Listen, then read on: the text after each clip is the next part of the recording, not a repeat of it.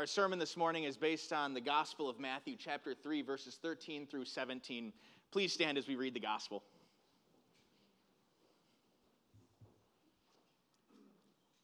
Then Jesus came from Galilee to the Jordan to be baptized by John.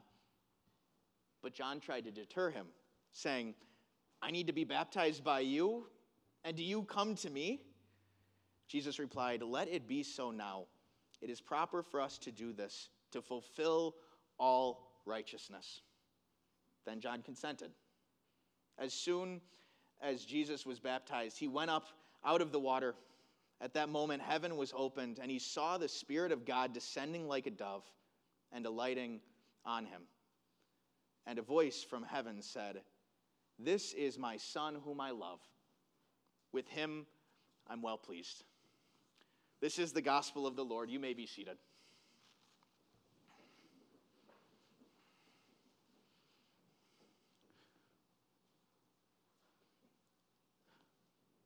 When we come to be baptized, or when we bring a baby to the font to be baptized, there are really three specific blessings that we know go with us.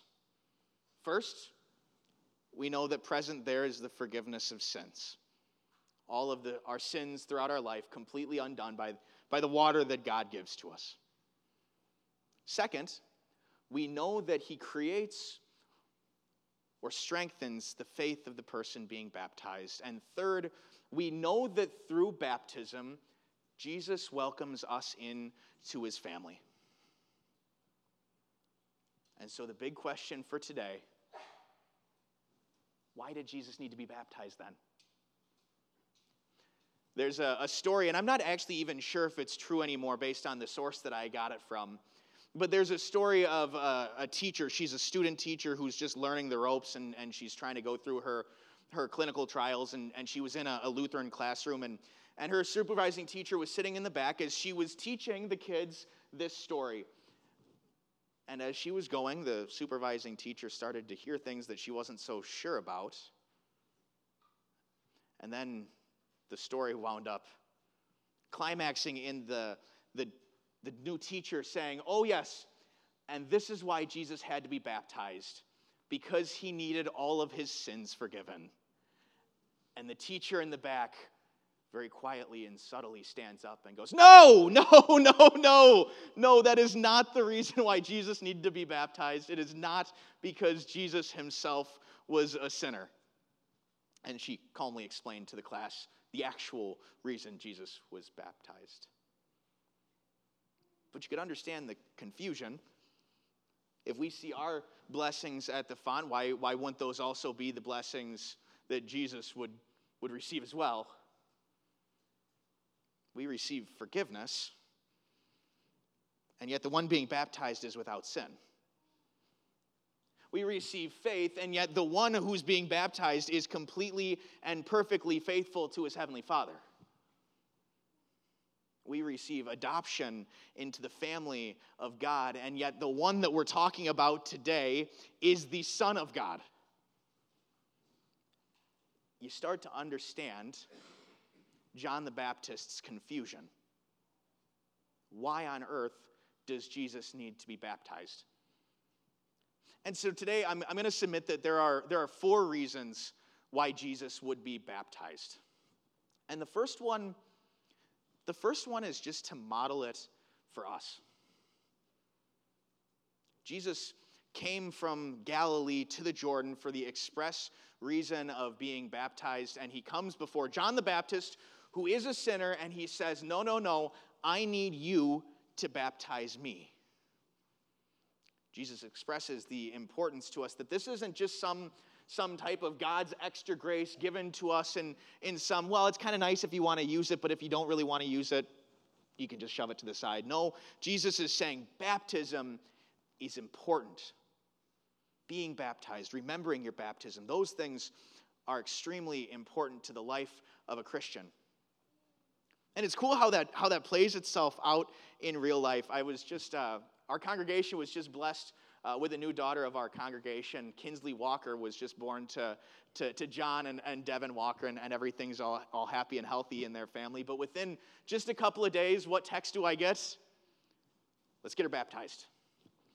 And it was just this beautiful testament to, to the fact that, that what Jesus said about baptism, it being important to him, to the true Son of God who was perfect in every way. If baptism is important to him, baptism, baptism is important to us then as well. The second reason that Jesus was baptized is to sort of kick off his ministry. You think about what we hear about Jesus as, as a human being. To the best of a lot of people's knowledge in that area, Jesus was just the carpenter's son, right? There's nothing appealing about him, nothing that, that would make him stand out necessarily. Maybe the people around him went, yeah, that Jesus guy's a, a pretty good dude. But it's not like he was wearing around a name tag that said, Messiah, here to save you from their sin, your sins. And that's why what we see in our reading is, is so beautiful to watch, because it is that, that certainty that, that John the Baptist and anybody that was around that day receives as they see the heavens open up and the, the, the voice of God the Father boom like thunder and the Holy Spirit descend on Jesus like a dove. Before any of the temptations happened, before any of the miracles happened, Jesus wanted to receive that sign of approval. What I'm doing here today matters. My life, my ministry, my death matters. And what I do for you, it matters. This is the, the, the kickoff of Jesus' ministry. He says, I do not want to go into my public ministry without receiving baptism. Those first two re- first two reasons are kind of given to us by, by context. And And our second two reasons are, are really given to us by the very words that are uttered here in Matthew. But John tried to deter him, saying, I need to be baptized by you, and do you come to me? Jesus replied, let it be so now. It is proper for us to do this, to fulfill all righteousness. Then God consented. Then John consented.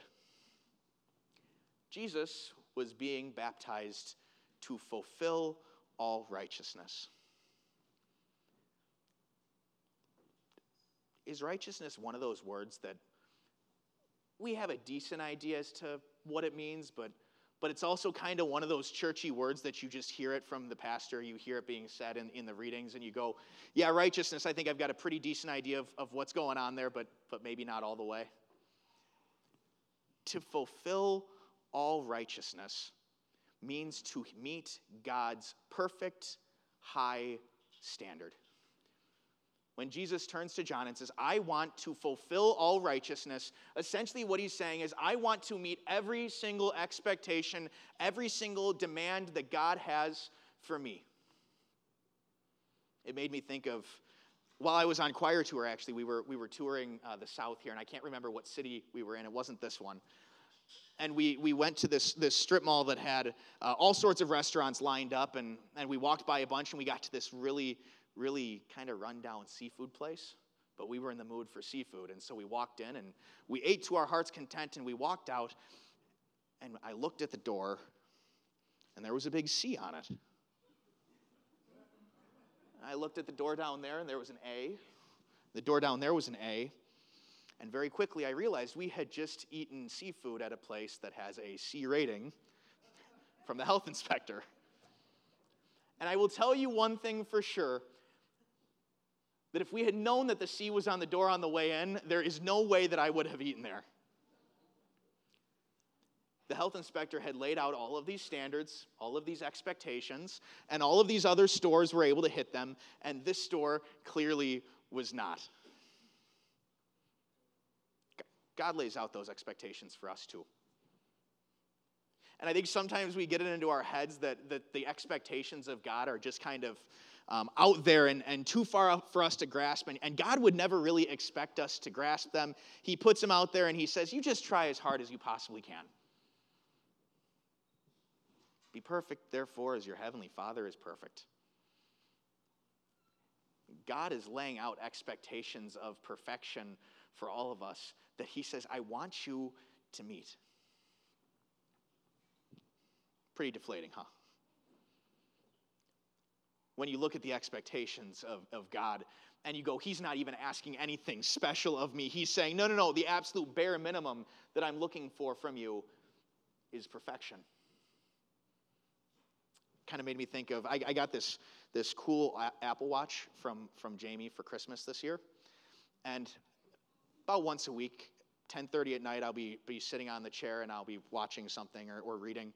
And I get an update. It says, thirty, thirty-six minutes, that's all the exercise you need, and you can close your rings for the day. You can still do it.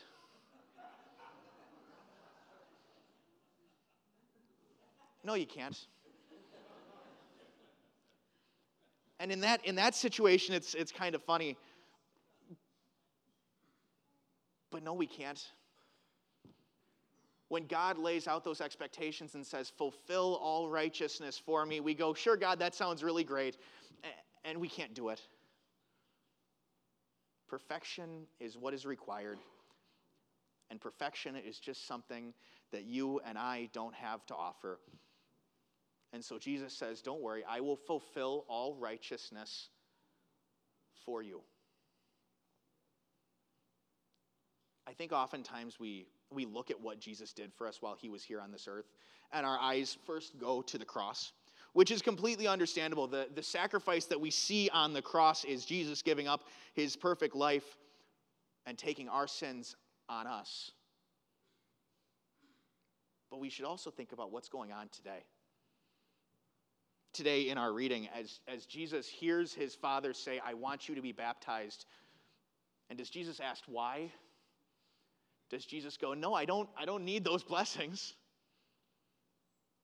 No, Jesus says, sure, I'll be baptized.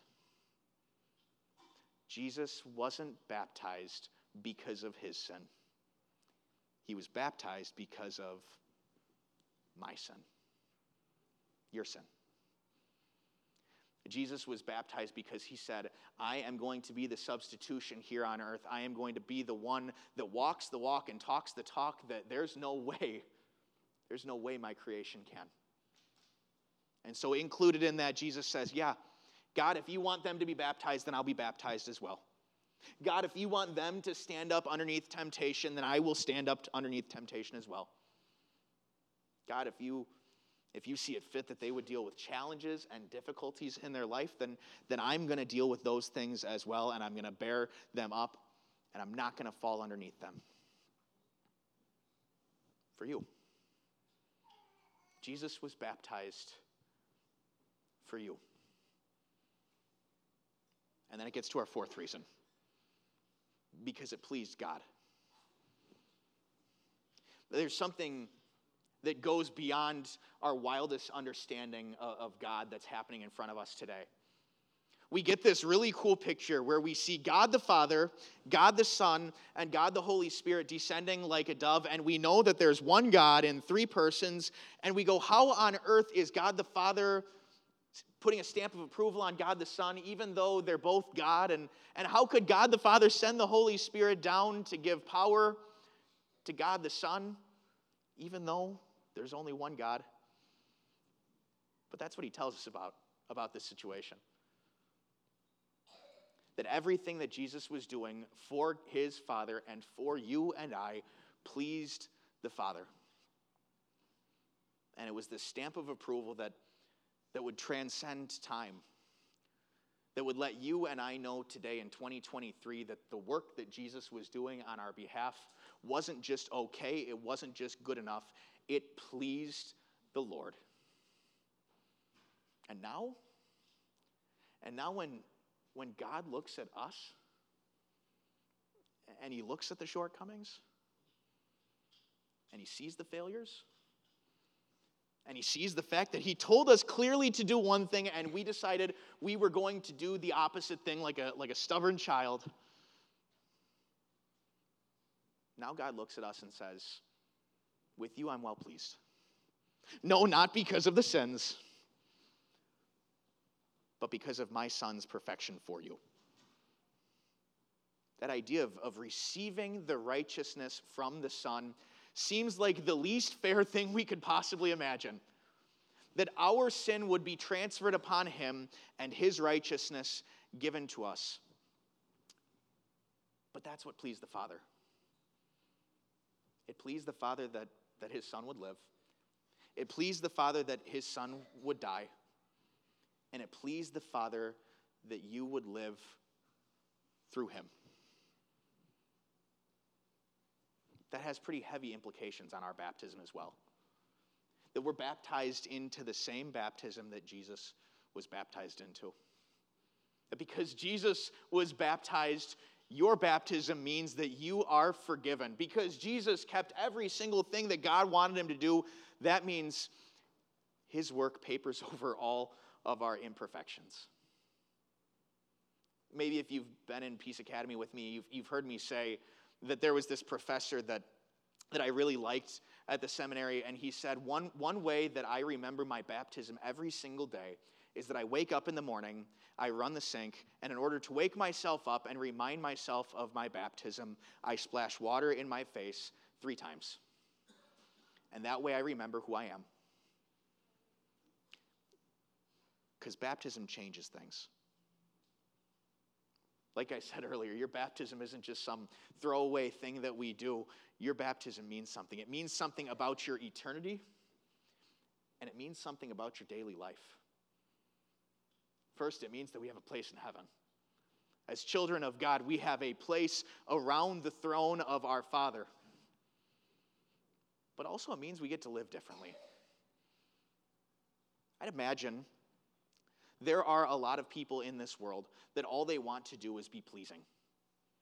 They want their, their spouse to like them. They want, they want to please their boss. They want to please their friends. They want to, they want to do all of these things, and if they can't do those things, then their life is worth something less to them. You've already pleased the only one that matters. You've pleased your heavenly Father by his grace shown to you. And it's with that boldness, that confidence, that we go into our lives and say, you know what, I'm already pleasing to God. Now, God, give me the grace to live a life that serves my brothers and sisters, my neighbors, my family. And we can do it confidently because our entire identity doesn't rest on whether we do that very, very well or whether we do that very, very poorly. Our entire identity rests in the fact that in baptism, Jesus' perfection becomes yours. I don't do this often. Maybe the word challenge is, is the wrong word, but, but I invite you, brothers and sisters, for seven days this week, for this week, and if you can continue it for the rest of your lives, find some way to remind yourselves of your baptism each and every day. Some time in, in prayer, some time in meditation, maybe on, on your, the road to your job. And consider the fact that God brought you into his family through baptism. Because Jesus' baptism, that wasn't just for him. That was for you. Amen.